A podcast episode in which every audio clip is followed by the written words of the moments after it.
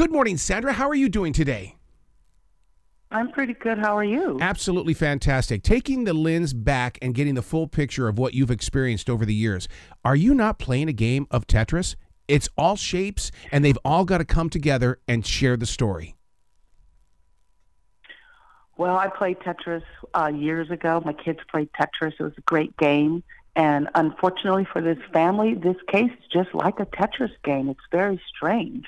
Very strange. It's it's amazing how you are still connected to this because I mean it's it's, it's like you've always you've been called to share this story, to keep investigating, to find new things. It's it's it's like we're depending on you to bring it to us. Yes, yes.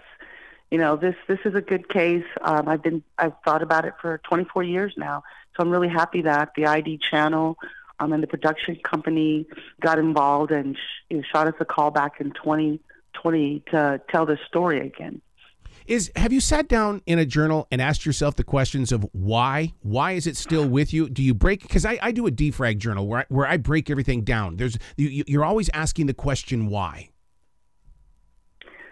Well, you know the why is huge, but here it is for law enforcement. When people find out that you're a, a former law enforcement officer, they start asking questions. Well, what was that one case? You know, I mean, I've worked several homicide cases. And I remember every single one of them. They don't just go away because you retired. They're in there. And I'm really happy that the ID channel and the production company uh, wanted to talk about this case because it was sort of tied to Tetris, and Tetris was something that we all played with in the 80s and the 90s. Mm-hmm. And so this is what brought it back up again. I remember everything about this case 24 years ago. Is it interesting to you that everybody thought that it was a murder suicide, but there was something inside your heart that said, I, I, I'm not thinking that's true? Yeah, it, it, so you know, from the first moment we walked into the room, a couple of us were like suspicious. You know, some of the evidence just wasn't right. You know, and it was closed as a uh, double homicide suicide. But I got to be honest with you, even to this day, I do not think this man killed himself. And so if I don't think that he killed himself, that that means I don't think he killed his family either. You know, there's a lot of conspiracy theories that were going around, around back then, and some of that has been solidified in this three-part docu-series. I was going to ask you about those conspiracy theories because I mean, so so many times they stick to us, and we have to sit there and wonder, okay, what what side is right, and do I walk the white picket fence? hmm So you know, uh, the family they were from Russia, and uh, they were Jewish, and they settled in a part of Palo Alto that's sort of like a Jewish community. And after this crime occurred, um, some of the conspiracy theories that came up at the time uh, some of the folks that were also from Russia that lived in that neighborhood said that this man could not have killed himself and that this was a Russian mob hit and there was some monies involved and we were like why why do you think Russian mob?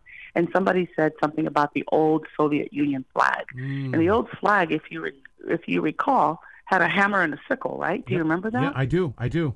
Yeah. Yeah and so somebody said here's the clue from the mob. They used to use uh they would use a hammer and a knife and which would be the sickle por- portion of that Russian flag. And that's what happened. This family, child and mo- mother, were killed with a hammer, and then this man allegedly cut his own throat with a knife. And so we were like, oh, okay, that's interesting. You know, that was interesting. And but but something happened more recently that I discovered that I didn't even know about 24 years ago. Um, that really made me believe that they were right when when something like this is laid out in front of you, I mean, I, I can't. It, it has to steal the air from your lungs because I mean, it's right there, and it's like, okay, why wasn't it there before? Well, a lot of it. Let me let me just explain that. So we talked about the Russian flag, and then uh, the FBI came in the next day to work our case, and that was number two strange thing for me. Why is the FBI getting involved in this this case, this domestic violence case of a man who killed his wife and son and himself? Mm-hmm. So you know, I was that was odd, and um, a couple of weeks later, the case is closed. So I'll be honest with you, when we started re-looking at this case, there was some information I didn't know back then that I discovered now, and one of those was that the day after the homicide, suicide, uh, the FBI already had a subpoena for the records of uh, Mr. Pokhilko right? And and if, I don't think I mentioned it. Vladimir Pokhilko was one of the developers of the Tetris game. Yep. He wasn't the develop. He wasn't the owner, but he was a developer. And so, how does the FBI have a search warrant the day after we discover the bodies? And so, when we were sitting down and going over all this, I saw a subpoena in our report from 24 years ago that said the San Francisco uh, unit of the FBI. And what blew me out of the water was Russian racketeering. That was the division that had the search warrant for the Pokhilko crime. That made me believe 24 years later that we were on the right, you know, we were right about this. There's something more to this case. And it's, I don't think he killed himself. Yeah. I don't think he killed his family.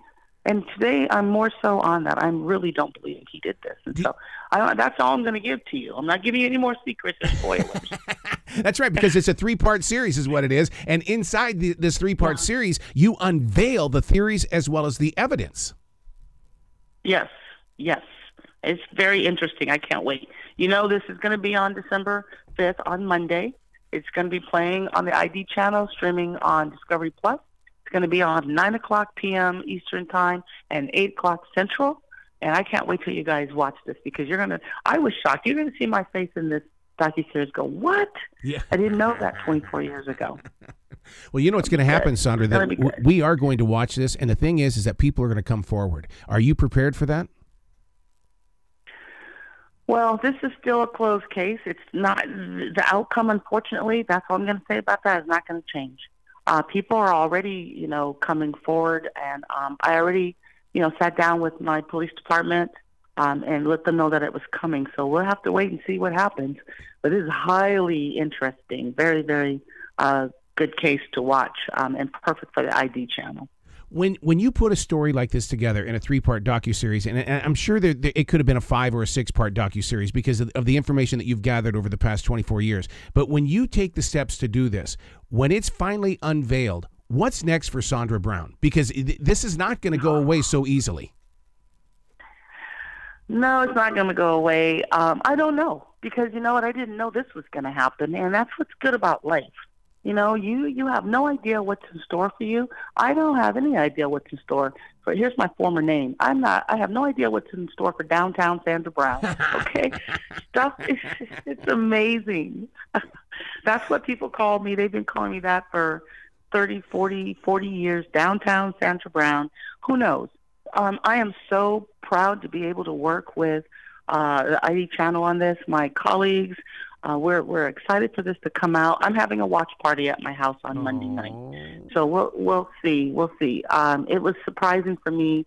My husband put it on ID channel, and there was my face up on the TV last night, and um, I was like, "Wow, this is this is huge. It really is huge." So I'm excited for it to come out. You have stepped Very into the you have stepped into the new age of journalism. I understand that you've done the investigating and stuff like that, but uh, in all honesty, as a journalist, I look at you as being that journalist as well. Oh, well, funny that you say that because uh, I used to be the department spokesperson. Um, I actually went to uh, San Jose State and I was taking journalism uh, classes back in the 70s. My mom wanted me to be an anchor woman, um, but policing called me. So, you know, um, so everything, it's, it's all going to be good. It all, everything happens for a reason and it all wraps around. And this case is one of those, you know, those situations that um, maybe we can bring some peace to those families in Palo Alto that were impacted by this this crime. Well, how about peace in your own heart, Sandra? Yeah, you know what? There's a whole lot of a whole lot of uh, stories that are inside uh, this downtown that I'm thinking about, and um, you know, we'll see. We will see what happens from this day forward. But please, you and your your audience, come down this path. Please watch this on Monday evening on the Discovery Channel. I think you are going to, after you watch this, you're going to watch it again and watch it again because it's very interesting. I have a feeling that you're going to be sharing a lot of those other stories with us, and that you're going to be with us for many, many years, unveiling these experiences. We shall see. I have no idea. I don't know what tomorrow's going to bring, but I didn't expect this, and so here we are. You know, life is life is strange. We love you very much, and we can't thank you enough for continuing this story. It, it, it's through you that we're all going to learn. Thank you. I appreciate you you uh, being interested in it. Thank you very much. Will you be brilliant today, okay? Thank you. You too. Take care.